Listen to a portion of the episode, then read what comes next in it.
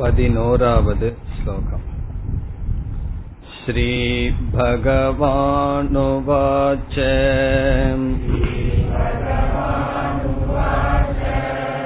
अशोच्यानन्वशोचस्त्वम्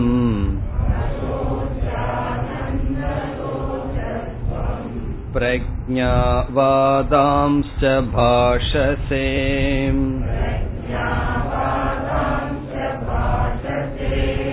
गतासु न गदासूंश्च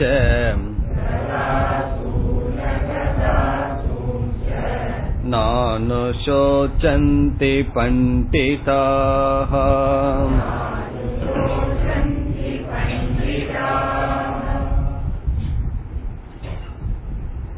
பதினோராவது ஸ்லோகத்திலிருந்து கீதையினுடைய உபதேசம் ஆரம்பிக்கின்றது என்று பார்த்தோம். இதுவரை குரு சிஷ்யன் அறிமுகப்படுத்தப்பட்டு அர்ஜுனன் சிஷ்யனாக மாறி பகவான் இப்பொழுது குரு ஸ்தானத்தில் உபதேசத்தை ஆரம்பிக்கின்றார். இந்த பதினோராவது ஸ்லோகத்தினுடைய பொருளையும் இது குறித்த விசாரத்தையும் சென்ற வகுப்பில் ஆரம்பித்தோம். அதை இப்பொழுது ஞாபகப்படுத்திக் கொண்டு மேலும் தொடரலாம். இந்த பதினோராவது ஸ்லோகத்தில் பகவான் அசோச்சியான் அனு சோச்சக துவம். துயரத்திற்கு காரணமில்லாத விஷயத்தில் அல்லது துயரத்திற்கு யோக்கியதை இல்லாத விஷயத்தில் நீ துயரப்படுகின்றாய். அதே சமயத்தில் ஞானியைப் போல் பேசுகின்றாய். பிரக்ஞாவாதாஞ்ச பாஷசே.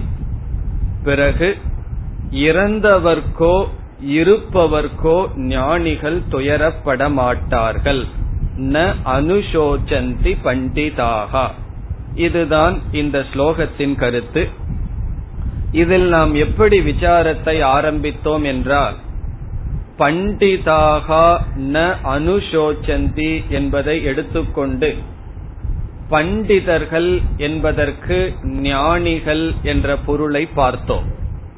ஆகவே பண்டிதர்கள் என்றால் ஞானிகள் ந அனுசோச்சந்தி என்றால் துயரப்படுவதில்லை. ஞானிகள் துயரப்படுவதில்லை என்பது பகவானுடைய உபதேசம். இதிலிருந்து நாம் நான்கு படியாக சென்றோம். இறுதியில் ஒரு கருத்துக்கு வந்தோம். என்ன கருத்துக்கு வந்தோம்? பண்டிதர்கள் ஞானிகள் துயரப்படுவதில்லை என்றால் யார் துயரப்படுவார்கள்? அஜானிகள் துயரப்படுகிறார்கள். இது இரண்டாவது படி. முதலில் பகவான் கூறிவிட்டார் ஞானிகள் துயரப்படுவதில்லை. அப்படி என்றால் அஜானிகள் துயரப்படுகிறார்கள். இதிலிருந்து நாம் மூன்றாவது படியாக எதற்கு வந்தோம்? ஞானிகள் துயரப்படுவதில்லை அஜானிகள் துயரப்படுகிறார்கள். அப்படி என்றால் துயரத்திற்கு காரணம் அஜானம் ஆகவே அஜானம் துயரத்திற்கு காரணம். அஜானம் துயரத்திற்கு காரணம் என்றால் துயரத்திலிருந்து விடுதலை அடைய எது காரணமாக இருக்க முடியும்? ஞானம் துயரத்திலிருந்து விடுதலை அடைய காரணம். இந்த நான்கு படியாக நாம் சென்ற வகுப்பில் பார்த்தோம். அதாவது முதல் படி ஞானிகள் துயரப்படுவதில்லை.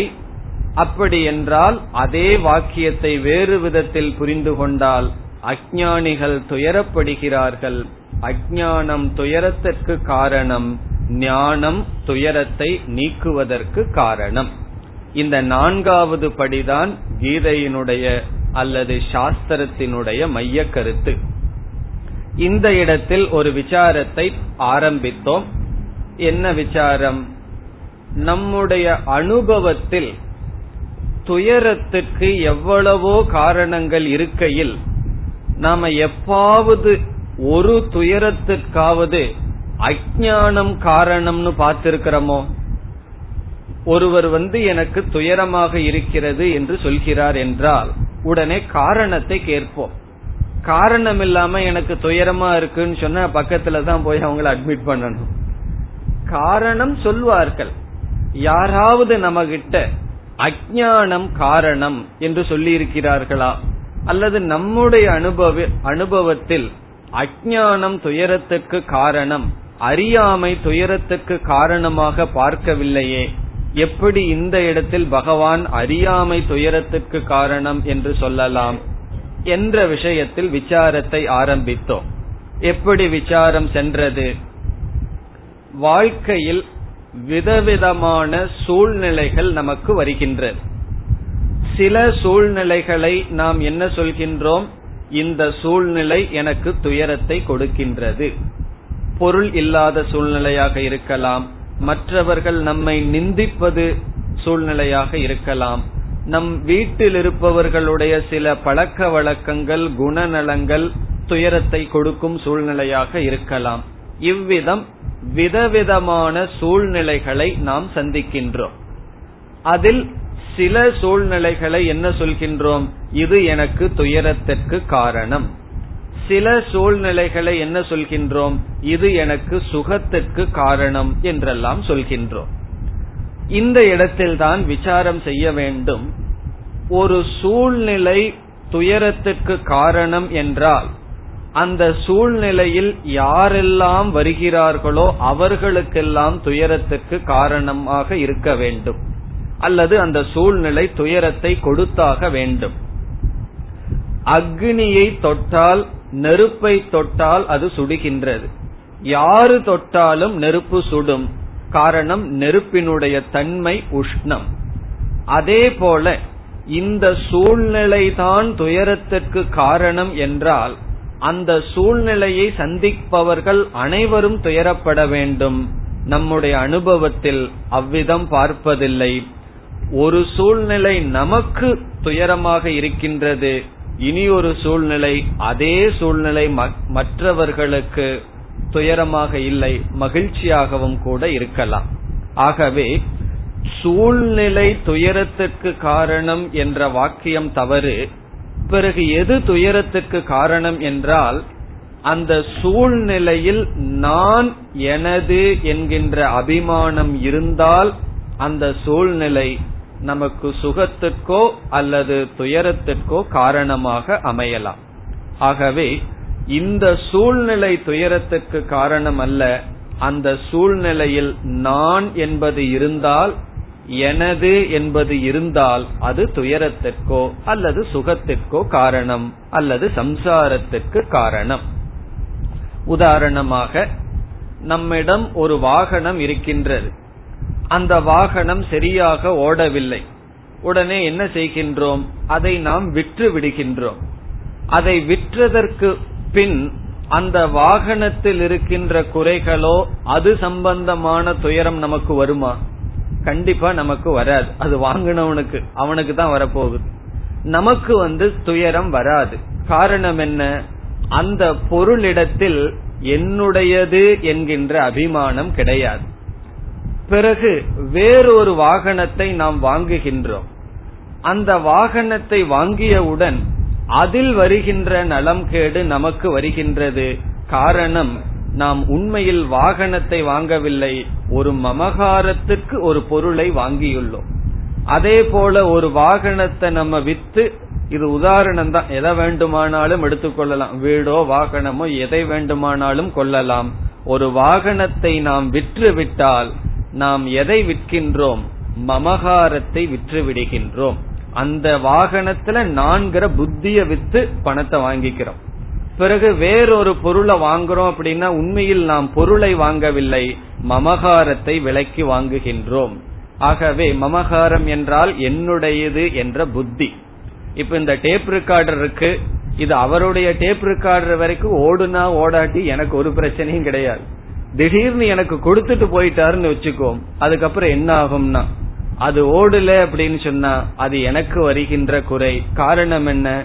இப்பொழுதுக்கு இந்த பொருள் மீது எனக்கு மமகாரம் இல்லை. இது என்னுடையது என்ற மமகாரம் வந்துவிட்டால் பிறகு அதனுடைய குறை என்னுடைய குறை எனக்கு வருகின்ற துயரம்.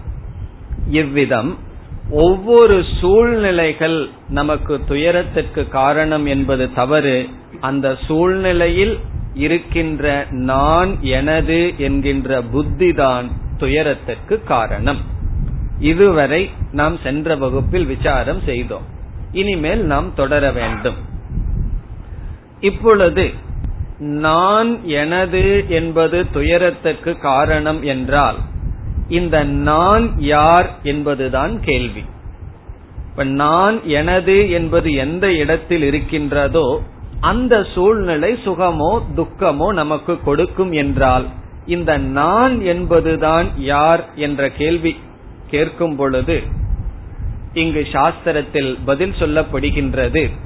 எல்லா ஜீவராசிகளும் இயற்கையாகவே நான் என்ற சொல்லுக்கு தவறான பொருளை புரிந்திருக்கிறார்கள்.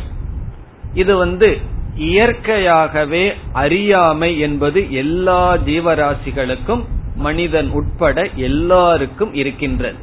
என்ன? நான் நான் என்று அவர்கள் தன்னை புரிந்து கொள்ளும் பொழுது இயற்கையாகவே தன்னை தவறாக புரிந்து கொண்டு இருக்கிறார்கள். தன்னை ஏன் தவறாக புரிந்து கொண்டு இருக்கிறார்கள் என்றால் தன்னுடைய உண்மையான தன்மையை புரிந்து கொள்ளவில்லை. அந்த அறியாமையுடன் இருக்கிறார்கள். நமக்கு வந்து எவ்வளவோ விஷயத்தை பற்றிய ஞானம் இருக்கின்றது. ஒரு விஷயத்தை பற்றிய ஞானம் இல்லை. எதை பற்றி? நம்மை பற்றி. நான் நான் என்று சொல்லும் பொழுது இந்த நான் என்ற சொல்லினுடைய உண்மையான பொருள் என்ன என்ற ஞானம் நமக்கு இயற்கையாகவே கிடையாது. இந்த அஜானத்துடன் எல்லா ஜீவராசிகளும் பிறந்திருக்கிறார்கள். ஆகவே ஆத்மாவை பற்றிய அஜானம் இயற்கையாகவே இருக்கின்றது. இந்த அஜானத்துக்கு தோற்றம் என்பதே கிடையாது. அறியாமை என்னைக்கு துவங்கியது என்றால் நம்ம அதை சொல்லவே முடியாது. ஒருவரிடம் கேட்கின்றோம் உங்களுக்கு வந்து சமஸ்கிருத மொழி ஞானம் இருக்கின்றதா? என்று அவர் இல்லைன்னு சொல்றார். என்னைக்கு இந்த அறியாமை உங்களுக்கு துவங்கச்சுன்னு சொன்னா அவரால் பதில் சொல்ல முடியுமா? முடியாது. ஆனால் அவருக்கு உபதேசம் செய்தால் அந்த ஞானத்தை கொடுத்தால் அஜானம் சென்றுவிடும். இந்த அஜானத்துக்கு மட்டும் ஒரு பெக்கூலியர் கேரக்டர் என்னன்னு சொன்னா அதற்கு துவக்கம் இல்லை ஆனால் முடிவுண்டு. சாதாரணமா அப்படி இல்லை. எதற்கு துவக்கம் இல்லையோ அதற்கு முடிவும் இருக்காது. ஆனா அஜானத்துக்கு மட்டும் துவக்கம் கிடையாது. ஆனால் அதற்கு ஒரு முடிவுண்டு. இதுல இனி ஒரு விசேஷம் என்னவென்றால் அது ஒரு முறை சென்று விட்டால் மீண்டும் வராது. ஒரு ஞானத்தை ஒருவருக்கு கொடுத்து விட்டால் பிறகு அவர் அந்த ஞானத்தை விட்டு வாழ முடியாது. அது நம்மை விட்டு செல்லாது. ஆகவே இந்த அஜானம் தன்னை பற்றிய எல்லா ஜீவராசிகளுக்கும் ஒரு அறியாமை இருக்கின்றது. ஆகவே தன்னை பற்றி இருக்கின்ற அறியாமையுடன் விதவிதமான சூழ்நிலைகளை சந்திக்கும் பொழுது சில சூழ்நிலைகளை சோகமாக மனிதன் மாற்றிக் கொள்கின்றான். இது எப்படி இருக்குன்னு சொன்னா சூழ்நிலை துயரத்துக்கு காரணமல்ல சூழ்நிலையை சந்திக்கின்றானே அவனிடத்தில் தான் குறை இருக்கின்றது. நம்மிடம் ஒரு தவறான ஸ்கேல் இருக்கு. அந்த தவறான ஸ்கேலை வச்சுட்டு நம்ம எவ்வளவு துல்லியமா அளந்தாலும் அந்த அளவு எப்படி இருக்கும்? கண்டிப்பா தப்பா தான் இருக்கும். ஆகவே அந்த தப்பு வருவதற்கு காரணம் பொருளிடத்தில் அளக்கப்படும் பொருளிடத்தில் குறையில்லை அளக்கும் கருவியினிடத்திலேயே குறை இருக்கின்றது. அதே போல சூழ்நிலையில் சம்சாரம் இல்லை இந்த சூழ்நிலையை சந்திக்கின்றானே அவனிடத்திலேயே தவறு இருக்கின்றது. இந்த சூழ்நிலையை சந்திக்கின்ற ஜீவன் அவன் தன்னை தவறாக புரிந்து கொண்டு சூழ்நிலையை சந்தித்து சூழ்நிலை துயரத்திற்கு காரணம் என்று கூறி வருகின்றான். ஆகவே ஒவ்வொரு ஜீவராசிகளும் இயற்கையாகவே தன்னை பற்றிய அஜானத்துடன் இருக்கிறார்கள். இப்ப முதல் படி என்னவென்றால் எல்லோரிடமும் அறியாமை என்பது இருக்கின்றது. எதை பற்றிய அறியாமை? தன்னை பற்றிய நான் என்ற சொல்லுக்கு என்ன சரியான பொருளோ அந்த ஞானம் கிடையாது. இனி இதற்கு அடுத்த படி இந்த அஜானத்தினுடைய விளைவு என்ன என்று பார்ப்போம். முதலில் இப்பொழுது என்ன சித்தம் செய்தோம்? அறியாமை என்பது அனாதி. அறியாமை என்பது எல்லா ஜீவராசிகளுக்கும் பொதுவாக இருக்கின்றது. இது எப்பொழுது தோன்றியது என்று சொல்ல முடியாது. பிறப்புடனேயே வந்துள்ளது. இந்த அறியாமை தன்னை பற்றிய அறியாமை. இப்ப நான் யார் என்ற கேள்வி கேட்டால் எனக்கு உண்மையில் நான் யார் என்று தெரியவில்லை. சரி இந்த அறியாமையினுடைய விளைவு என்னவென்றால் அஜானாத் அத்தியாசக. அத்தியாசம் என்பது அஜானத்தினுடைய விளைவு. அத்தியாசம் என்றால் வேறொன்றை ஏற்று வைத்தல். தன் தன்னுடைய சொரூபம் அல்லாத ஒன்றில் வேறொன்றை நாம் பார்த்தல். உதாரணமாக நம்ம வேதாந்தம்னு ஆரம்பிச்சோம் அப்படின்னா பாம்பு கயிறை விடவே முடியாது. பாம்பு கயிறை வச்சுதான் வேதாந்தமே ஆரம்பிக்கும் வேதாந்தமே முடியும். கயிர் இருக்கின்றது அந்த கயிற்றினுடைய உண்மையான சொரூபம் நமக்கு தெரியவில்லை. மாலை நேரத்தில் அதனுடைய உண்மையான முழு சொரூபம் தெரியவில்லை என்றால் அதனுடைய அஜானத்தினுடைய விளைவு என்ன? பாம்பாக அது நமக்கு தெரிகின்றது. ஆகவே அஜானத்திலிருந்து அத்தியாசம் தோன்றுகிறது. அந்த கயிற்றின் மீது என்ன செய்யறோம் பாம்பு என்று கயிற்றினுடைய தன்மை அல்லாத ஒன்றை ஏற்றி வைக்கின்றோம். ஏற்றி வச்சு என்ன நடக்குது? கயிற்றினுடைய தன்மை பாம்புக்கு போகுது பாம்பினுடைய தன்மை கயிற்றுக்கு வருகின்றது. கயிற்றினுடைய தன்மை பாம்புக்கு என்ன போகுது என்றால் அந்த இடத்துல கயிறு இருக்கின்றது. அந்த இருத்தல் என்பது பாம்புக்கு செல்கின்றது. இல்லாத பாம்பை இருக்குன்னு சொல்றமே அந்த இருத்தல் பாம்புக்கு செல்கின்றது. பிறகு விஷம் முதலியவைகளெல்லாம் கயிற்றுல இல்ல அதெல்லாம் பாம்பினுடைய தன்மை கயிற்றுக்கு சென்று விட்டு அது எனக்கு துயரத்துக்கு காரணம் என்று ஓடுகின்றோம். சில சமயங்கள்ல வேற உதாரணமும் சொல்லுவார்கள். கிழிஞ்சல்ல வெள்ளிய பார்க்கிறது. அதை பார்த்தா அதை நோக்கி ஓடுவோம். தத் பிரதி இது தஸ்மாத். கைத்த பார்த்தோம்னா பயந்துட்டு அதிலிருந்து விலகி ஓடுவோம். இதை பார்த்த வெள்ளியின் நினைச்சிட்டு அதை நோக்கி ஓடுவோம். அப்படித்தான் இந்த உலகத்துல பிரவருத்தியும் நிவிருத்தியும் இந்த ரெண்டும் தான் சம்சாரம். இது எப்படி நடக்கின்றது என்றால் அத்தியாசத்தில் வருகின்றது. இனி நம்ம உதாரணத்திலிருந்து நம்ம நிலைக்கு வந்தால் நான் ஆத்மா என்று தெரியவில்லை அல்லது நான் என்ற சொல்லினுடைய உண்மையான சொரூபம் புரியவில்லை என்ற அறியாமையினால் எனக்கு அப்பாற்பட்டது ஒன்றை எடுத்து என் மீது வைத்துக்கொண்டு நான் அது என்று நினைக்க தோன்றுகிறது. ஆகவே தன்னை பற்றிய அறியாமை தனக்கு அப்பாற்பட்டுள்ள விஷயத்தை எடுத்து தன்னிடம் வைத்துக்கொண்டு அதை நான் என்று பாவிக்க தோன்றுகிறது. ஆகவே அஜானத்திலிருந்து அத்தியாசம் தோன்றுகிறது. இந்த இடத்துல சுருக்கமா தான் பார்க்கிறோம். அடுத்த ஸ்லோகங்களுக்கு மேலதான் இந்த கருத்துக்கள் எல்லாம் விளக்கப்படும். இனி மூன்றாவது படி என்னவென்றால் நமக்கு அப்பாற்பட்ட ஒன்றை நாம் என்று எடுத்துக்கொண்டு அதன் மீது அபிமானம் தோன்றுகிறது. நான் என்கின்ற அபிமானம் நான் என்கின்ற அந்த உணர்வு தோன்றிவிடுகிறது.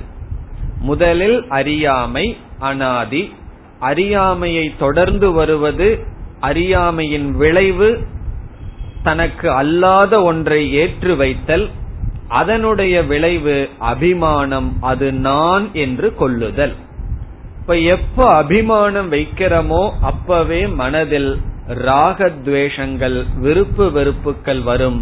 அபிமானத்தை தொடர்ந்து வருவது ராகக ராகத்தை தொடர்ந்து வருவது நீங்களே சொல்லிருவீங்க. முதலாவது அத்தியாயத்துல பார்த்தோம். சோகம் மோகம். ஆகவே எப்படி சம்சாரம் வருகின்றது? அஜானம் அத்தியாசம் அபிமானம் ராகக துவேஷக முதலிய சம்சாரங்கள். இவ்விதம் தொடர்ந்து வருகின்றது. இதற்கு மூல காரணம் என்ன? அஜானம் இந்த மூல காரணம் என்னைக்குமே கண்ணுக்கு தெரியாது. இப்ப இந்த பில்டிங் இருக்குன்னு சொன்னா இந்த பில்டிங் இப்ப நிக்கிறதுக்கு என்ன மூல காரணம்? அஸ்திவாரம். அஸ்திவாரத்தை கண்ணில் நம்ம பாக்கிறோமா அஸ்திவாரத்தை நம்ம கண்ணில் பாக்கிறது இல்ல காரணம் அது காரணமாக இருப்பதனால் கண்ணுக்கு தெரியாது. அதே போல எப்பெல்லாம் நமக்கு பிரச்சனை வருதோ அந்த பிரச்சனைக்கும் சம்சாரத்திற்கு காரணமான அஜானம் கண்ணுக்கு தெரியாது. அதனாலதான் நம்ம அஜான காரணம்னே தெரிஞ்சுக்கவில்லை. சொல்லவும் மாட்டோம். அந்த அஜானம் காரணம் அதனுடைய விளைவு அத்தியாசம் அதனுடைய விளைவு அபிமானம் அதனுடைய விளைவு ராகம் அதனுடைய விளைவு சோகம். நமக்கு சோகம்தான் மேல தெரியுது. அதனுடைய காரணத்தை கண்டுபிடிக்கணும்னா ரொம்ப தூரம் டிராவல் பண்ணி போனா தான் அஜானத்தை பிடிக்க முடியும். இந்த அஜானத்தை வச்சுட்டு நம்ம என்ன பண்ணிட்டு இருக்கோம்? மீதியை எல்லாம் மாற்றிக்கொண்டே நாம் இருக்கின்றோம். அது எப்ப முடியும்னா அது முடியவே முடியாது. ஆகவே நம்ம இந்த சோகத்தை நீக்கணும்னு சொன்னா அஜானத்தை நீக்க வேண்டும். அந்த அஜானம் தான் மூலமாக இருக்கின்றது. இதற்கு முன்னாடி ஒரு கருத்து பார்த்தோம். அதாவது ஒவ்வொரு பிரச்சனையும் டாபிக்கல் ப்ராப்ளம் ஃபண்டமெண்டல் ப்ராப்ளம் சொல்லி. அதுவும் ஞாபகம் இருக்கணும். டாபிக்கல் ப்ராப்ளம் என்று சொன்னால் மேலோட்டமா நமக்கு கண்ணுக்கு தெரிகின்ற பிரச்சனை. ஃபண்டமெண்டல் ப்ராப்ளம் சொன்னா எல்லா பிரச்சனைக்கும் பொதுவான காரணம். உண்மையில் இரண்டு பிரச்சனையே கிடையாது. இந்த ஃபண்டமெண்டல் ப்ராப்ளம் தான் டாபிக்கல் ப்ராப்ளமா நமக்கு தெரியுது. எல்லாத்துக்கும் இருக்கிற பிரச்சனை அஜானம் இந்த அஜானம் தான் விதவிதமான சூழ்நிலைகளில் அது விதவிதமான காரணமாக நம்முடைய கண்ணுக்கு தெரிந்து வருகின்றது. ஆகவே அஜானம் சோகத்தினுடைய காரணம் என்பதுதான் இந்த ஸ்லோகத்திலிருந்து பகவான் நமக்கு கூற வருகின்ற கருத்து. பிறகு பகவான் எப்படி சோக நிவர்த்தி செய்வார்னு சொன்னா இந்த உபதேசத்தின் மூலமாக சூழ்நிலைகளை எல்லாம் பகவான் மாற்றி துக்கத்துக்கு நிவிருத்தி பகவான் செய்ய போவது கிடையாது. இப்ப அர்ஜுனனுக்கு சோகத்துக்கு என்ன காரணம்னு கேட்டா அர்ஜுனன் என்ன சொல்லுவான்? பீஷ்மர் துரோணர் இவர்களை நான் கொல்ல வேண்டியது துயரத்திற்கு காரணம்னு சொல்லுவான். பகவான் கீத உபதேசம் செஞ்சதற்கு பிறகு எந்த சூழ்நிலை அர்ஜுனன் துயரத்திற்கு காரணம்னு சொன்னானோ அந்த சூழ்நிலை தொடர்ந்து இருக்கும். பிறகு என்ன சொல்ல போறான் நஷ்டோ மோகக அப்படின்னு சொல்லி சோகத்திலிருந்து விடுதலை அடைய போகின்றான். இந்த வேதாந்தத்துல அதுதான் பியூட்டி சூழ்நிலைக்கு வேதாந்தம் பரிகாரம் சொல்லவில்லை. சூழ்நிலையை அப்படியே வச்சுட்டு சூழ்நிலையை சந்திப்பவனுடைய மனதில் ஒரு மாற்றத்தை உருவாக்குகிறது. அதனுடைய விளைவு என்னன்னா சூழ்நிலை சூழ்நிலையாகின்றது. சூழ்நிலை சோகத்திற்கு காரணம் அல்ல. இப்ப எத்தனையோ சம்பவங்கள் நடக்கின்றது. எத்தனையோ விஷயங்கள் நடக்கின்றது. இது எனக்கு சோகத்துக்கு காரணம்னு சொல்றோம். இந்த ஞானம் வேதாந்த ஞானம் என்ன செய்யும்னா சூழ்நிலையை அப்படியே வச்சுட்டு அந்த சூழ்நிலை மீது இது சோகத்துக்கு காரணம்ங்கிற புத்தியை நீக்கி விடுகின்றது. ஆகவே சோகமானது சென்று விடுகிறது. சோகம் எப்படி செல்கின்றது? சூழ்நிலை மாறி செல்லவில்லை. சூழ்நிலை அப்படியே இருக்க அந்த சூழ்நிலை சோகத்துக்கு காரணம் என்ற எண்ணம் மாறிவிடுகிறது. ஒருவர் நம்மை நிந்திக்கின்றார். அந்த நிந்திப்பதனால் நம்மை அவமானப்படுத்துவதனால் துயரப்படுறோம்னு சொல்றோம். இந்த வேதாந்தம் படிச்சதுக்கு அப்புறம் யாருமே நம்ம நிந்திக்க மாட்டாங்கன்னு அர்த்தம் கிடையாது. கிளாஸுக்கு வர்றதுனாலயே நிந்தனம் கொஞ்சம் அதிகமாகலாம். வீட்டில் இருக்கிற வேலையை விட்டுட்டு இங்க வந்து உட்கார்ந்துட்டு இருக்கிறியே அப்படின்னு சொல்லி. அது இந்த வயசுல போகணுமா? இதெல்லாம் எத்தனையோ விதமான கேள்விகள் வந்து நமக்கு நிந்தனை அதிகமாகலாம். ஆனா என்ன ஆகும்னா நிந்தனை அங்கு அதிகமாக ஆக மனதில் நமக்கு என்ன வரும்னா ஷாக் அப்சர்வர் போல அந்த சொற்கள் எல்லாம் அர்த்தமில்லாத சப்தங்களாக மாறிவிடும். ஏதோ இப்ப லாரியினுடைய ஹார்ன் அடிக்குதுன்னு சொன்னா அதுல ஏதாவது அர்த்தம் இருக்கா? அப்படி ஏதோ கத்திட்டு இருக்கு அப்படின்னு சொல்லி நம்மளுடைய மனம் புரிந்து கொள்ளும். அப்ப என்ன ஆகும்னா சூழ்நிலை சூழ்நிலையாக இருக்கும். நம்முடைய மனம் அந்த சூழ்நிலையிலிருந்து துயரத்தை அனுபவிக்காது. இவ்விதம் கீதா சாஸ்திரத்தினுடைய சாரம் இரண்டு. ஒன்று சோக நிவத்திகி கீதா சாஸ்திரத்தினுடைய சாரம் அல்லது பலம். கீதா சாஸ்திரம் மட்டுமல்ல உபனிஷத்தினுடைய அல்லது வேதாந்தத்தினுடைய அல்லது முழு வேதத்தினுடைய சாரம் என்னவென்றால் சோக நிவத்திகி அதத்தான் இங்க பகவான் சொல்றார். ந அனுஷோச்சந்தி இங்க ந அனுஷோச்சந்தி என்ற சொல்லிலிருந்து இங்க பகவான் கீதையிலிருந்து நமக்கு என்ன செய்ய போறார் என்றால் சோகத்தை நீக்க போறார். சோகத்தை வந்து அறுபது வயசுக்கு மேல நீக்கிக்கலாம்னு யாராவது நினைப்பது உண்டோ அப்படி என்ன சில பேர் சொல்றது அறுபது வயசுக்கு மேல போனா போதுமே கீதைக்குன்னு. இப்ப அது வரைக்கும் சோகப்பட்டு இருக்கலாம்னு அர்த்தம். ஆகவே சோக நிவிருத்தி எப்ப வேணும் எப்ப புத்தி கொஞ்சம் வேலை செய்ய ஆரம்பிக்குதோ அன்னையிலிருந்து சோக நிவிருத்தி நமக்கு தேவை. ஆகவே சோக நிவிருத்தியை சாத்தியமாக கொண்டது இந்த சாஸ்திரம். பிறகு இரண்டாவது கருத்து அந்த சோக நிவிருத்திக்கு ஆத்ம ஞானம் சாதனம். ஆத்ம ஞானத்தை பகவான் சாதனமாக கொடுத்து மனதில் இருக்கின்ற துயரத்தை நீக்குவதை சாத்தியமாக வைப்பதுதான் இந்த சாஸ்திரத்தினுடைய சாரம். அதைத்தான் பகவான் பண்டிதர்கள் துயரப்படுவதில்லை என்ற வார்த்தையில் சொல்லியிருக்கார். இப்ப இந்த ஸ்லோகத்தினுடைய சாரம் என்னவென்றால் இந்த ரெண்டு கருத்து. இதை நம்ம மறக்கவே கூடாது. முழு கீதை படிச்சுட்டு கீதையினுடைய சாரம் என்னன்னு சொன்னா பாஞ்சஜன்யம் ரிஷிகேசகன் ஆரம்பிச்சோம்னா அதுவா கீதையினுடைய சாரம். இந்த ரெண்டே ரெண்டு தான் கீதையினுடைய சாரம். சோக நிவத்திகி சாத்தியம் ஆத்ம ஞானம் சாதனம்.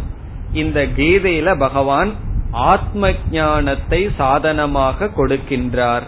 பிறகு சோகத்தை நிவிருத்தி அடைவதை பலமாக கொடுக்கின்றார். இப்ப இத படிக்கிறதுனால நமக்கு என்ன பிரயோஜனம்? மனதில் வருகின்ற துயரம் நீங்கப்படும். பிறகு ஆத்ம ஞானம் ஆத்ம ஞானம் என்றால் தன்னை பற்றிய ஞானம் நமக்கு கிடைக்கும்.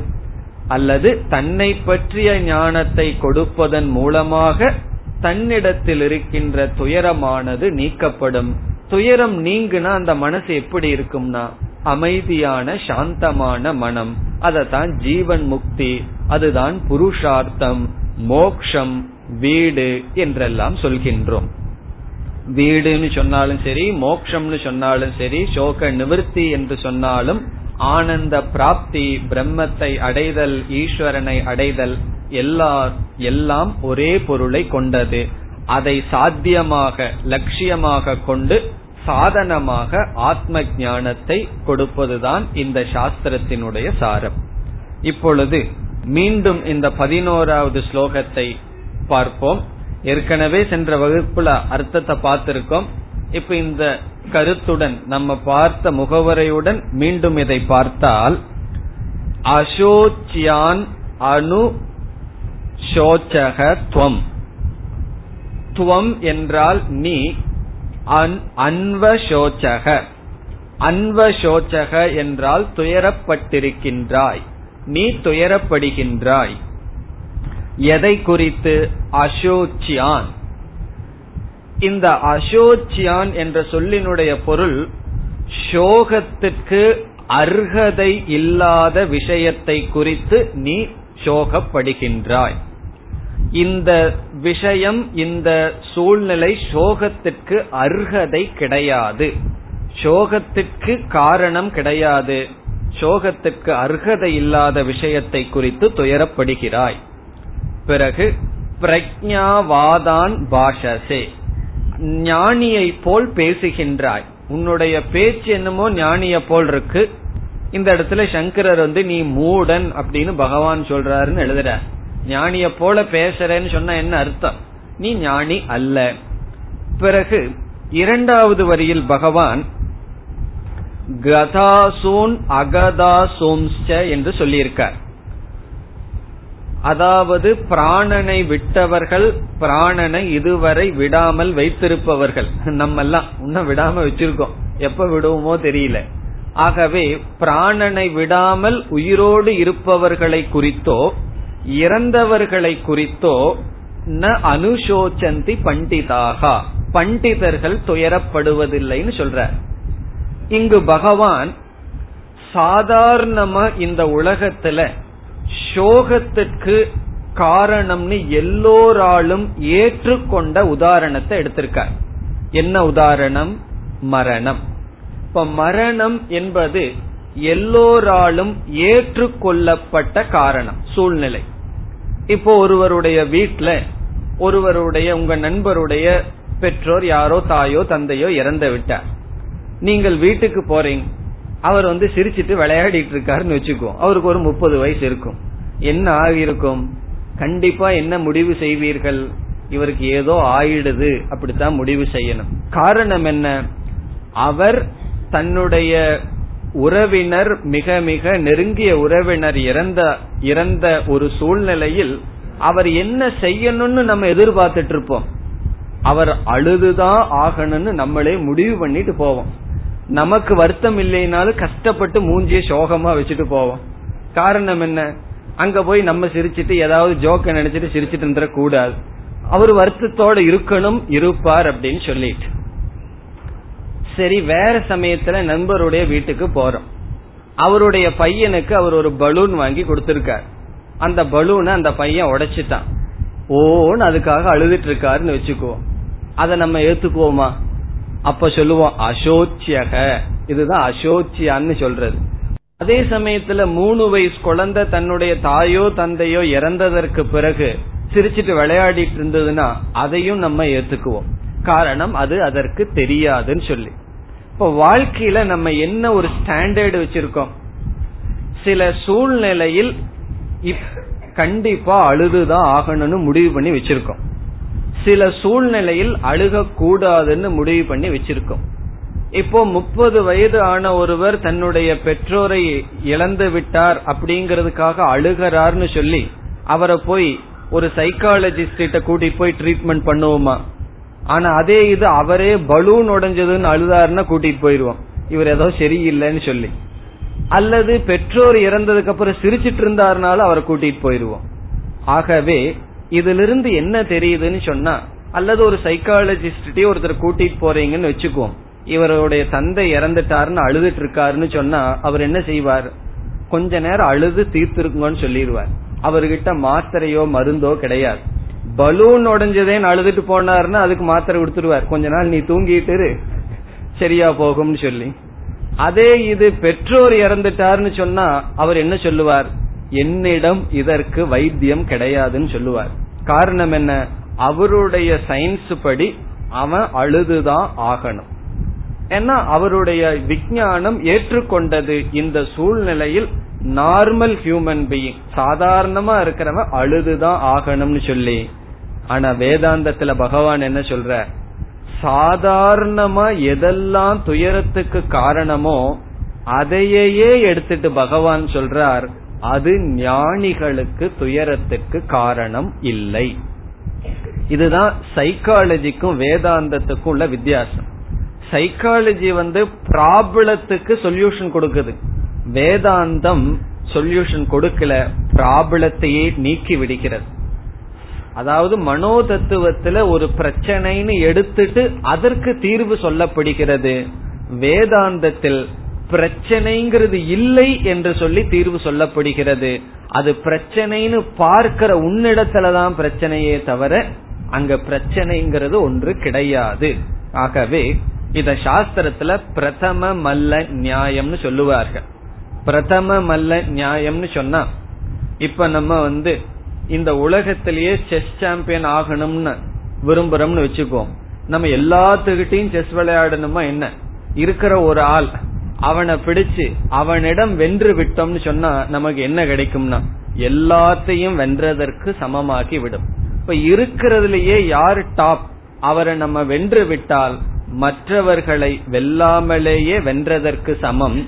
அதே போல பகவான் வந்து சாதாரணமா மேக்சிமம் துயரத்துக்கு காரணமான ஒரு சூழ்நிலையை எடுத்து அது எல்லோராலும் ஏற்றுக்கொள்ளப்பட்ட சூழ்நிலையை பகவான் எடுத்துக்கொண்டு அதை உதாரணமா வச்சு இந்த சூழ்நிலையிலும் கூட ஞானிகள் துயரப்படுவதில்லை என்றால் ஞானிகள் துயரப்படுவதற்கு எந்த சூழ்நிலையும் கிடையாது. இப்ப உண்மையிலேயே விசாரம் என்ன? சூழ்நிலை துயரத்திற்கு காரணமே அல்ல. சாதாரணமா எது துயரத்துக்கு காரணம்னு நினைச்சிட்டு இருக்கிறோமோ அதை பகவான் எடுத்துக்கொண்டு துயரத்துக்கு காரணம் இல்லை என்று பகவான் கூறுகிறார். இந்த இடத்துலதான் நம்மளுடைய அப்ரோச்சையே மாத்தணும். சாதாரணமா நமக்கு ஒரு கஷ்டம் வந்தா என்ன நினைப்போம்? சூழ்நிலைகளை தான் மாற்றம் பரிமாற்றம் செய்து கொண்டே வருவோம். காரணம் என்ன? சூழ்நிலைகள் தான் துயரத்திற்கு காரணம். ஆனால் இங்க வேதாந்தத்துக்கு வந்தவுடன் சூழ்நிலையை சந்திக்கின்ற என்னிடத்தில் தான் குறை இருக்கின்றது. ஒருவர் அவமானப்படுத்துறார் அல்லது பணம் இல்லை அல்லது எத்தனையோ கஷ்டங்கள் வருகின்றது. நம்ம நம்மளுடைய அப்ரோச் எப்படி நாம் எப்படி அணுக வேண்டும் என்றால் என்னுடைய துயரத்திற்கு காரணம் நான் அதை எப்படி எடுத்துக்கொள்கின்றேன் என்ற விஷயத்தில் இருக்கின்றதே தவிர அது துயரத்திற்கு காரணம் அல்ல. என்ற விதத்தில் தான் இங்கு பதில் சொல்லப்படுகின்றது அல்லது உபாயம் கொடுக்கப்படுகின்றது. ஆகவே பகவான் பிரதமமல்ல நியாயப்படி சாதாரணமா துயரத்திற்கு மக்கள் எது காரணம்னு சொல்லுவார்களோ அதை உதாரணமாக எடுத்துக்கொண்டு இறந்தவர்களையோ இருப்பவர்களையோ குறித்து ஞானிகள் துயரப்படுவதில்லை. இதுல நமக்கு முக்கியமான சூத்திரபூதமான வார்த்தை ஞானிகள் துயரப்படுவதில்லை. அதிலிருந்தே ரெண்டு தத்துவத்தை எடுத்துட்டோம். ஞானிகள்ங்கிறதுல ஞானத்தை எடுத்துட்டோம். துயரப்படுவதில்லை என்பதிலிருந்து துக்க நிவர்த்திங்கிறத எடுத்துட்டு கீதையினுடைய சாரமாக என்ன பார்த்தோம்? ஆத்ம ஞானம் துயரத்தை நீக்கும் உபாயமாக சொல்லப்படுகின்றது. இதுல பல சந்தேகம் நமக்கு வரலாம்.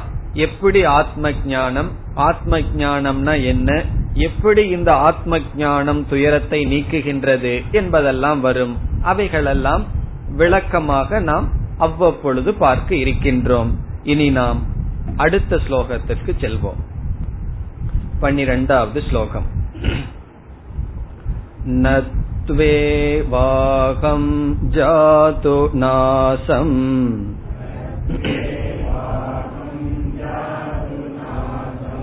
न त्वं नेमे जनाधिपाः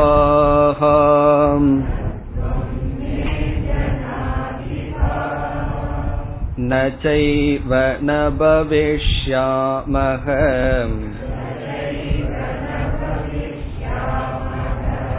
सर्वे वयमतः परम्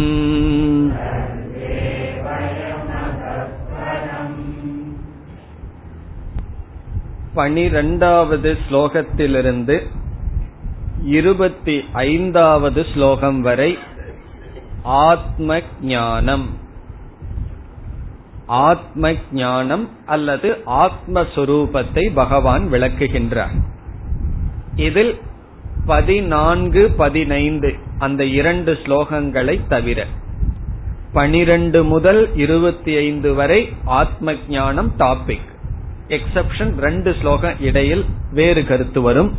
பதினான்கு பதினைந்து ஸ்லோகங்களை தவிர மீதி ஸ்லோகங்கள் பனிரெண்டு முதல் இருபத்தி ஐந்து வரை ஆத்ம ஞானம் அல்லது ஆத்மஸ்வரூபத்தை விளக்குதல்.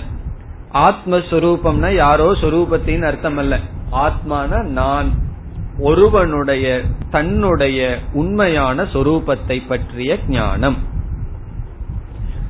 இங்கு ஆத்ம ஞானத்தை பகவான் எதற்கு கொடுக்கின்றார் என்றால் ஆத்ம ஞானத்தை ஆத்மாவை பற்றிய ஆத்மா என்றால் தன்னை பற்றிய அறிவை ஒரு சாதனையாக அறிமுகப்படுத்துகின்றார்.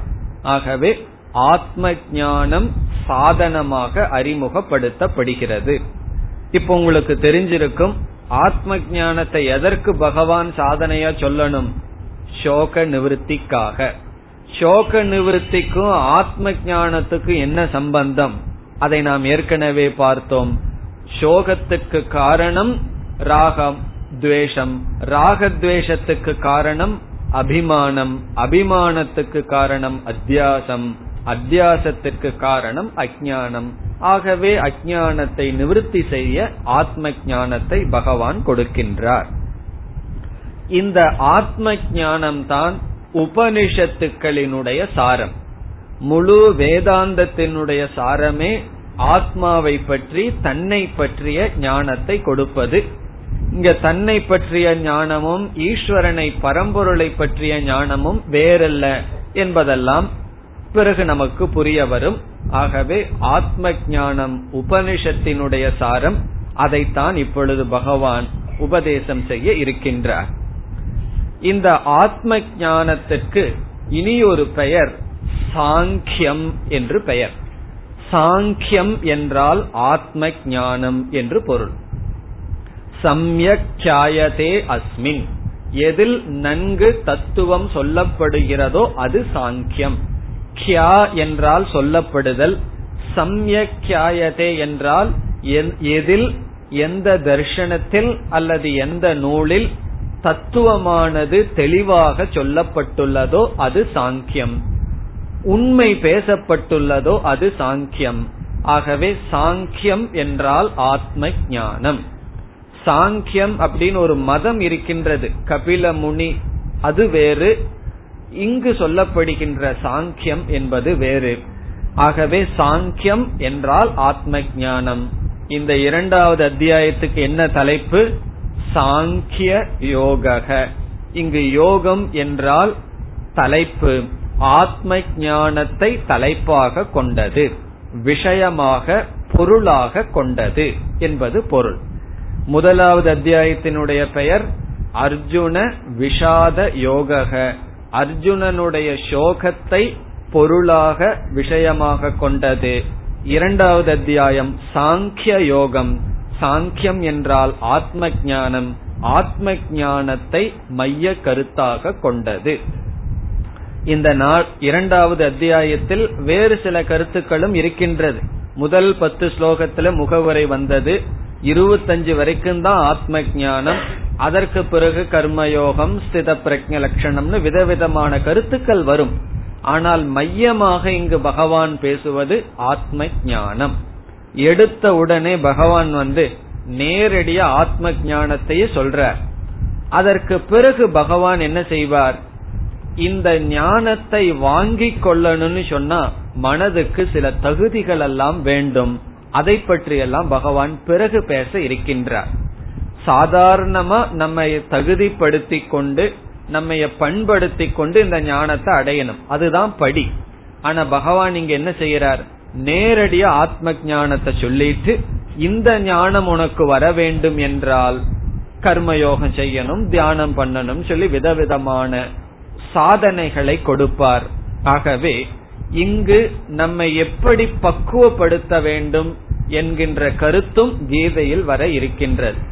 இப்ப உபனிஷத்துல எல்லாம் போயிட்டோம்னு சொன்னா அங்கு வெறும் ஆத்ம ஞானம் மட்டும் சொல்லப்படும் இந்த ஞானத்தை அடைவதற்கு நம்மை எப்படி தகுதிப்படுத்திக்கிறது என்பது அவ்வளவு முறையாக அதிகமாக எல்லா உபனிஷத்திலும் இருக்கும்னு சொல்ல முடியாது. சில உபனிஷத்துக்களில் இருக்கும். ஆனால் பகவான் இங்க என்ன செய்யறார்? அதிக முக்கியத்துவம் அதற்கு தான் கொடுக்கிறார். உண்மையிலேயே அதற்கு தான் கொடுக்கணும். இப்ப வந்து நமக்கு பசிக்கின்றது பசிய நீக்கிறதுக்கு நேரடியான உபாயம் என்ன? சாப்பிடணும். அது எவ்வளவு நிமிஷத்துல நடக்கும்? பதினஞ்சு நிமிஷத்துல நடக்கும். சில பேர்த்துக்கு அஞ்சு நிமிஷத்துல. ஆனா அதை ப்ரிப்பேர் பண்றது எவ்வளவு நேரம் ஆகும் நம்ம பகவான் வந்து மாடு மாதிரி நம்மளைய படைக்கலையே. அப்படியே போய் எங்காவது மேய்ஞ்சிட்டு வர்றதுக்கு. நம்ம ஏதாவது அரிசி இதெல்லாம் வாங்கி வீட்டுல வந்து சமைச்சு தான் ஆகணும். இப்ப ரெண்டு மணி நேரம் நம்ம சமைக்கிறோம். அது அதிக நேரம் எடுக்குது. அதெல்லாம் நம்மளைய தயார் பண்றது. பசி அப்படிங்கிற துயரத்தை நீக்கிறதுக்கு ரெண்டு மணி நேரம் தயார் பண்ணி அஞ்சு நிமிஷம் பத்து நிமிஷத்துல சாதனையை செய்து முடிக்கின்றோம். அதே போல இந்த சிரவணம் ஞானத்தை அடையிறது அப்படிங்கறது சாப்பிடுறது போல. அது சாப்பிட போ சாப்பிட சாப்பிடவே சந்தோஷமா இருக்கும். யாராவது ஐயோ கஷ்டமா இருக்கே பசியை நீக்கிறதுக்கு நான் கஷ்டப்பட்டுட்டு சாப்பிடுறேன்னு நினைக்கிறோமா? அதே போல சாஸ்திரத்தை கேட்க கேட்க சந்தோஷமா இருக்கும். இருக்கும்னு நான் நம்புறேன். இல்லைன்னா என்னுடைய கதி வேற. ஆகவே கேட்க கேட்க சந்தோஷமா இருக்கணும். சாப்பிட சாப்பிட சந்தோஷமா இருக்கிற மாதிரி. பிறகு எது கஷ்டம்னு சொன்னா இது போய் உள்ள வேலை செய்யணும்னு சொன்னா சில தகுதிகள் நமக்கு வேண்டும். அதை பகவான் பேச இருக்கின்றார். கர்மயோகம் சந்நியாசம்னு வித தியான யோகம் அப்படின்னு விதவிதமா பேச இருக்கின்றார். ஆகவே கீதையினுடைய மைய கருத்து ஆத்ம ஞானமாக இருந்தாலும் அதிகமா பேசப்படுகின்ற கருத்து நம்ம எப்படி தயார்படுத்த வேண்டும்? வாழ்க்கையை எப்படி வாழ்ந்தால் நமக்கு இந்த ஞானத்தை அடைஞ்சு சோகத்திலிருந்து நிவர்த்தி அடையலாம்? எப்படி நம்முடைய வாழ்க்கை இருக்க வேண்டும்? அதிகமா பகவான் பண்புகளுக்கு முக்கியத்துவத்தை கொடுக்கிறார். தெய்வீக சம்பத்துன்னு சொல்லி பேசுவார். ஆசுரி சம்பத்துன்னு சொல்லி என்னென்னலாம் இருக்கக்கூடாதுன்னு பேசுவார். இவ்விதம் என்னென்ன நல்ல நல்ல பண்புகளை வளர்த்தி கொள்ள வேண்டும் அப்படி வளர்த்தி கொண்டால் இந்த ஞானத்தை அடைய முடியும். இந்த ஞானத்தை அவ்வளவு சுலபமா அடைந்து விட முடியாது. பார்க்கறதுக்கு சுலபமாக தெரியும். ஆனால் இந்த ஞானம் போய் அது நமக்கு பிரயோஜனத்தை கொடுக்கணும்னா நாம் அதிக ப்ரிப்பரேஷன் ரொம்ப செய்யணும். அதையெல்லாம் பகவான் விளக்கமாக பேச இருக்கின்றார். அதுதான் கீதையில இருக்கின்ற ஒரு பியூட்டி அல்லது அழகு. காரணம் நமக்கு என்னென்ன குணங்கள் வேண்டும் எப்படி வாழ்க்கையை நடத்த வேண்டும் என்னென்ன சாதனைகள் செய்ய வேண்டும்னு சொல்லி நம் எல்லாருக்கும் சாதாரண மனிதனிலிருந்து ஒரு பெரிய யோகி வரை எல்லோருக்கும் பொருந்துகின்ற வகையில் பகவான் சாதனைகளை பற்றி அதிகமாக பேசுகிறார். இப்ப ரெண்டாவது அத்தியாயத்துல ஆத்ம ஞானத்தை விட்டோம் அப்படின்னா பதிமூணாவது அத்தியாயத்துல தான் பகவான் பேசுவார். ஆத்மாவை பத்தியும் பிரம்மத்தை பத்தியும். பிறகு ஈஸ்வரனுடைய தத்துவத்துல ஏழு ஒன்பதுல பேசுவார். மீதி அத்தியாயங்கள் எல்லாமே பகவான் வந்து நம்ம எப்படி பக்குவப்படுத்துவது? சந்நியாசம்னா என்ன? தியானம்னா என்ன? இது போன்ற பலவிதமான கருத்துக்களை பேசுவார். அதெல்லாம் எதற்குனா? நம்மை பக்குவப்படுத்த. இப்ப சென்ற ஸ்லோகத்துல கீதையில ரெண்டு கருத்துன்னு பார்த்தோம். சோகத்தை நிவர்த்தி செய்வது பிறகு அதற்கு ஆத்ம ஞானம் சாதனம். இங்கு இனி ஒரு கருத்து ஆத்ம ஞான யோக்கியதா அதுவும் கீதையில் வருகின்ற முக்கியமான தலைப்பு. இந்த கீதையில மூன்று கருத்துக்கள் வரும். நம்ம எதை படிச்சாலும் இந்த மூணுல ஒண்ணுல போடணும். சோகத்தை நிவர்த்திங்கிறது பலம். அதை நம்ம ஒண்ணு செய்ய வேண்டாம். ஒன்னா ஆத்ம ஞானத்தை பேசுவார் அல்லது அதற்கு எப்படி நம்மை தயார் செய்து கொள்வது அதை பற்றி பேசுவார். ஆத்ம ஞானம்ங்கிறது சோக நிவர்த்திக்கு காரணம். நம்மை தயார் செய்வது அப்படிங்கிறது ஆத்ம ஞானத்துக்கு காரணம். ஆகவே நம்ம கர்மயோகம் முதலிய வாழ்க்கை முறை அதனுடைய சாத்தியம் என்னன்னு சொன்னா ஆத்ம ஞானம். இப்ப நமக்கு முதல் சாத்தியமாக இருக்கிறது ஆத்ம ஞானம். அந்த ஆத்ம ஞானத்தை அடைவதற்காக எத்தனையோ சாதனைகளை செய்யணும். அப்படி படியாக இருக்கின்றது. வாழ்க்கை முறை சில சாதனைகள் ஆத்ம ஞானத்துக்கு சாதனம். அப்போ ஆத்ம ஞானம் சாத்தியம். ஆத்ம ஞானம் சாதனமாக கொண்டு சோக நிவர்த்தி என்பது சாத்தியம். இதுதான் பகவத்கீதையினுடைய ஸ்கீம் நம்ம உள்ள போறதுக்கு முன்னாடியே அது எப்படி இருக்குன்னு தெரிஞ்சிட்டு தான் உள்ள போகணும். இல்ல அப்படின்னா கண்ணை கட்டி காட்டுல விட்ட மாதிரி. எங்க போயிட்டு இருக்கோம்னே நமக்கு தெரியாது. ஆகவே இதுக்குள்ள இனிமேல் நாம எப்படி போவோம்? நம்மை தகுதிப்படுத்திக் கொள்கின்ற கருத்துக்களை படித்து வருவோம். பிறகு ஆத்ம ஞானத்தை படிப்போம். அதனுடைய பிரயோஜனம் சோக நிவர்த்தி. இப்ப பகவான் எடுத்த உடனேயே ஆத்ம ஞானத்தை சொல்லிட்டார். இப்ப இந்த தத்துவ போதம் அல்லது கடோபனிஷத் போன்ற உபனிஷத்தும் கூட எடுத்துட்டா ஆரம்பத்திலேயே சில கதைகள் எல்லாம் வந்து ஆத்ம ஞானம்ங்கிறது கொஞ்சம் லேட்டா வரும். அதற்குள்ள நம்ம என்ன செஞ்சிடலாம்? மாணவர்களுக்கு ஒரு பேஸ் கொடுத்துடலாம் கொடுத்து பிறகு ஆத்ம ஞானத்தை சொல்லும் பொழுது கிரகிச்சுக்கிறதுக்கு சுலபமா இருக்கும். ஆனா பகவத்கீதையில என்ன ஆகுது? ஆரம்பத்திலேயே பகவான் ஞானத்தை கொடுக்கிறார். பிறகு என்ன செய்யறார்? இந்த ஞானத்தை அடையிறதுக்கான சாதனைய பின்னாடி சொல்றார். அப்ப நம்ம என்ன பண்ணணும்? ரூல் படி இந்த ஞானத்தை அடையிறதுக்கான சாதனைகளை எல்லாம் படிச்சுட்டு மீண்டும் ரெண்டாவது அத்தியாயத்துக்கு வரணும். அதற்கு பதிலா இப்ப நம்ம கேட்டு இந்த இடத்த படிச்சுட்டு தான் போவோம். படிச்சுட்டு போகும்போது என்ன ஆகும் மனசுல? கொஞ்சம் புரியாம இருக்கே கொஞ்சம் தலைக்கு மேல போகுதே அப்படின்னு தோணும். அப்ப என்ன செய்வோம்? கொஞ்சம் பொறுமையா விட்டுருவோம். இப்போது போகட்டும். பிறகு பிடித்து கொள்ளலாம்னு சொல்லி விட்டுற வேண்டும்.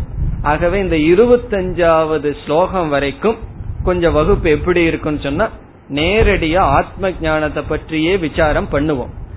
ஆரம்ப காலத்துல சில சில வார்த்தைகள் புதுசா இருக்கும் சில கருத்துக்கள் புரிந்தும் புரியாமல் இருக்கும். அப்ப நம்ம என்ன செய்வோம்? பொறுமையா இப்பொழுது புரியலினா பரவாயில்ல விட்டுருவோம் சொல்லி விட்டுருவோம். பிறகு என்ன செய்வோம்? மீண்டும் படிச்சுட்டே போக போக இதே கருத்தை மீண்டும் பகவான் சொல்லுவார். இல்ல அப்படின்னா நோட்ஸ் எழுதி வச்சுக்கணும். கொஞ்ச நாள் படிச்சதுக்கு அப்புறம் மீண்டும் எடுத்து பாருங்க. அப்ப புரியும் நமக்கு. ஆகவே இதற்கு பிறகு வருகின்ற கருத்து கொஞ்சம் சூக்மமானது சூக்மம்னா எடுத்த உடனே செல்வதற்கு சூக்மமாக இருக்கும். இருந்தாலும் எவ்வளவு தூரம் எளிமையா புரிஞ்சுக்க முடியுமோ அவ்வளவு தூரம் புரிஞ்சிட்டு முயற்சி பண்ணுவோம். அதற்கு பிறகு சில சாதனைகள் வரும். பிறகு போக போக இதனுடைய தத்துவங்கள் நமக்கு புரியும். ஆகவே இப்ப நம்ம என்ன செய்யணும்? ஆத்ம ஞானத்திற்குள் செல்ல வேண்டும். இப்ப இந்த ஸ்லோகத்திற்குள்ள செல்லணும்னு சொன்னா சில முகவுரைகள் சில விசாரம் செய்து விட்டு செல்லலாம். அதிகமாக விசாரத்தை செய்தால் இதுவே பல வகுப்புகள் ஆயிரும் பிறகு இந்த ஸ்லோகத்திலிருந்து போறதுக்கு ரெண்டு மூணு மாசம் ஆயிரும். ஆகவே என்னுடைய திட்டம் எப்படி என்றால் இந்த பன் இருபத்தஞ்சு ஸ்லோகத்துக்குள்ள அந்தந்த ஸ்லோகத்துக்கு தேவையான முகவுரைகளை பார்த்து நாம் செல்வோம். அதனால என்ன ஆகும் முகவுரையாகவே அதிக வகுப்பு போகாது. அதே சமயத்துல ஸ்லோகமும் அப்படியே கிராஜுவலா போயிட்டு இருக்கும் அவ்விதம் இந்த ஸ்லோகத்தை புரிஞ்சுக்கிற அளவுக்கு எவ்வளவு முகவுரை தேவையோ அவ்வளவு இப்பொழுது பார்த்து பிறகு அடுத்த ஸ்லோகத்துக்கு சென்று அந்த ஸ்லோகத்தை புரிஞ்சுக்கணும்னா என்ன கருத்து தெரிஞ்சிருக்கணும்?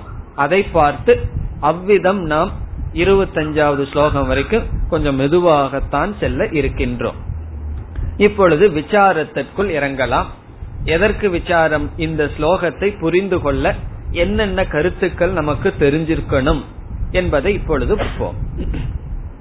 எப்பொழுதெல்லாம் நான் நான் என்று நாம் சொல்கின்றோமோ அப்பொழுது இரண்டு தத்துவங்கள் நம்முடைய மனதிற்கு அறிவுக்கு வரும் அல்லது நான் என்ற சொல்லுக்குள் அடங்கும். இப்ப நான் நான் சொல்றோம். நான் சாப்பிட்டேன் நான் கேட்டுக்கொண்டிருக்கின்றேன் நான் எழுதுகின்றேன் என்றெல்லாம் சொல்றோம். இந்த நான்கிற சொல்லுக்குள்ள இரண்டு தத்துவங்கள் இருக்கின்றது. அல்லது ஒவ்வொரு ஜீவனையும் சாஸ்திரம் இரண்டாக பிரிக்கின்றது. இப்ப நம்ம இதுவரைக்கும் படிச்ச சயின்ஸ் எல்லாம் வேற ஏதாவது எடுத்து பிரிச்சுட்டு இருப்போம் அல்லது ஃப்ராகையாவது எடுத்து அறுத்து வச்சு அதுக்குள்ள என்னென்ன இருக்குன்னு பாத்துட்டு இருப்போம் இப்போ டேபிள்ல நம்மையே வைக்கிறோம். நம்மையே நாம் பிரிக்கின்றோம் இரண்டாக. இப்ப வேதாந்தத்துக்கு சப்ஜெக்ட் யாருன்னு சொன்னா நம்ம தான் ஆப்ஜெக்டும் நம்ம தான் நம்மையே நாம் இப்பொழுது வைத்து கொண்டு பிரிக்கின்றோம். ஆகவே ஒவ்வொரு ஜீவனும் இண்டிவிஜுவல் இரண்டு அம்சமாக இருக்கின்றது என்று சாஸ்திரம் பிரிக்கின்றது. அல்லது முதல் சொல்வது போல நான் நான் என்று சொல்லும் பொழுது அதில் இரண்டு தத்துவங்கள் வெளிப்படுகிறது. அதில் ஒன்று என்னவென்றால் நான் நான் சொல்லும் பொழுது அறிவுடைய ஒரு தத்துவம் வெளிப்படுகிறது. அது நம்முடைய அனுபவத்துல தெரியுது.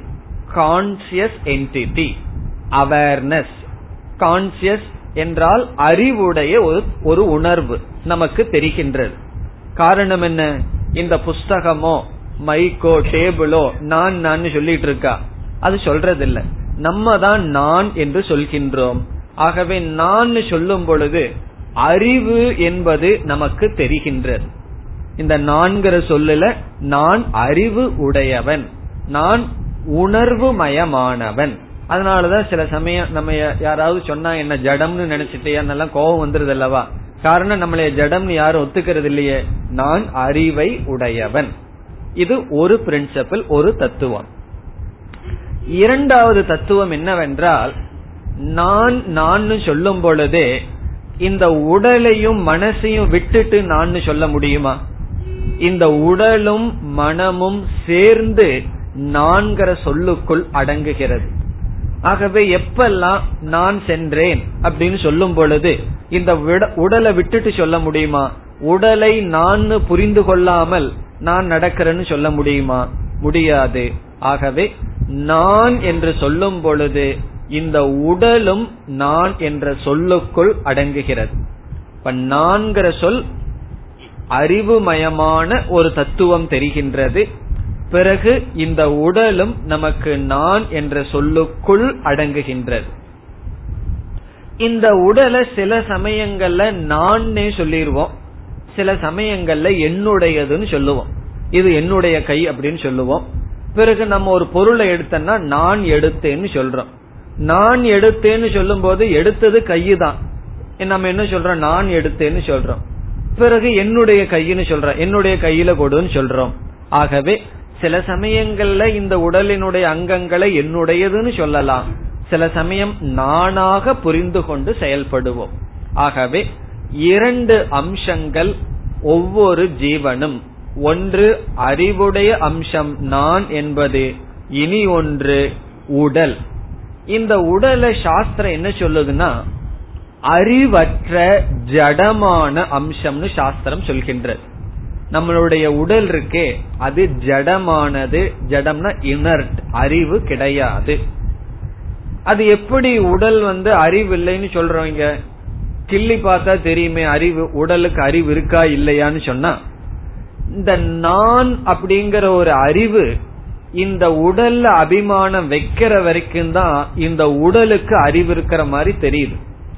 இந்த நான்கிற அபிமானத்தை இந்த உடல்ல இருந்து எடுத்துட்டோம்னு வச்சுக்குவோம்.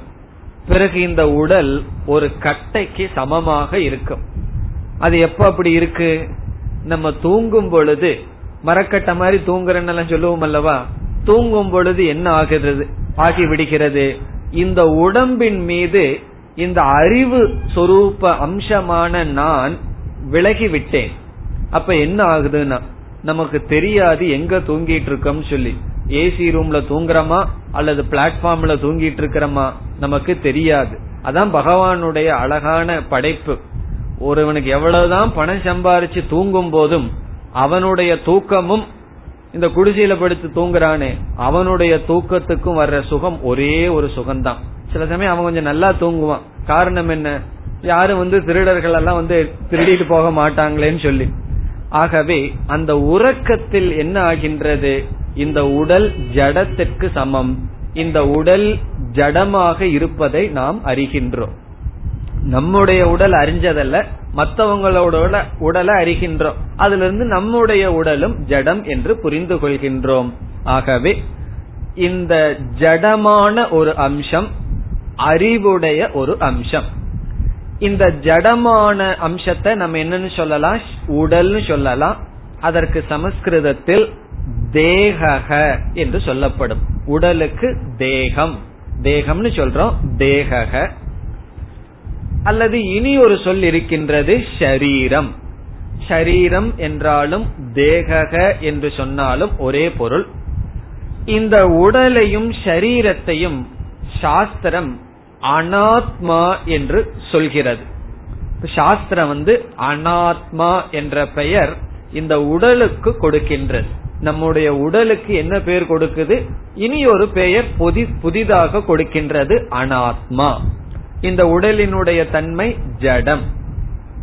பிறகு சில சமயம் நம்ம என்ன சொல்றோம்? இது என்னுடைய உடல் என்றெல்லாம் சொல்கிறோம் அல்லவா? ஆகவே இந்த சொல்பவன் அறிவு சம்பந்தமானவன். அவனை நம்ம என்ன சொல்லலாம்? தேகத்தை உடையவன் சொல்லலாம். காரணம் என்ன? சில சமயம் இது என்னுடைய உடல்னு சில சமயம் சொல்வதனால் நான் உடலை உடையவனாக இருக்கின்றேன். ஆகவே தேகத்தை உடையவன் இனி ஒரு தத்துவம் தேகம் இரண்டாவது தத்துவம். தேகத்தை உடையவனை சாஸ்திரம் தேஹி என்று சொல்கிறது. அந்த மொழியில தான் பகவான் இங்க பேச போறார். தேகி நோஸ்மின் எல்லாம் சொல்லி இந்த வார்த்தைகளை தான் பகவான் பயன்படுத்துகிறார். ஆகவே தேகக என்றால் உடல் தேகி என்றால் தேகத்தை உடையவன். இப்ப ஞானி அப்படின்னு என்ன அர்த்தம்? ஞானத்தை உடையவன். தனி என்றால் என்ன பொருள்? தனத்தை உடையவன். ஆகவே தேகி என்றால் உடலை உடையவன். அதே போல ஷரீரம்னு சொன்னா என்ன சொல்லலாம்? ஷரீரி ஷரீரத்தை உடையவன். அனாத்மா என்று சொன்னால் என்ன சொல்லலாம்? ஆத்மா. ஆகவே நம்மிடம் ரெண்டு தத்துவம் இருக்கின்றது. ஆத்மா அனாத்மா. தேகி தேகக. ஷரீரி ஷரீரம். எல்லாமே ஒன்றுதான். இந்த இரண்டினுடைய சேர்க்கைதான் ஜீவன். அல்லது நான் நான் என்று சொல்லும் பொழுது தேகியும் தேகமும் ஷரீரியும் ஷரீரமும். ஆத்மாவும் அனாத்மாவும் சேர்ந்து இருக்கின்றது. சேர்ந்து இருந்தா நம்ம என்ன செய்யணும்னா அதை நம்ம பிரிக்கணும். அதை எப்படி பிரித்தல்? பிரித்தல் என்றால் என்ன? எதையும் எதையும் பிரிக்கணும்? தேகியையும் தேகத்தையும் ஆத்மாவையும் அனாத்மாவையும். அதை பிரிப்பதற்கு தான் ஆத்ம அனாத்ம விவேகம் என்று சொல்லப்படும். அதை அடுத்த வகுப்பில் செய்வோம். ॐ पूर्णमदपूर्णमिधम्पूर्णात्पूर्णमुदच्छते पूर्णस्य पूर्णमादाय पूर्णमेवावशिष्यते ॐ शान्तिः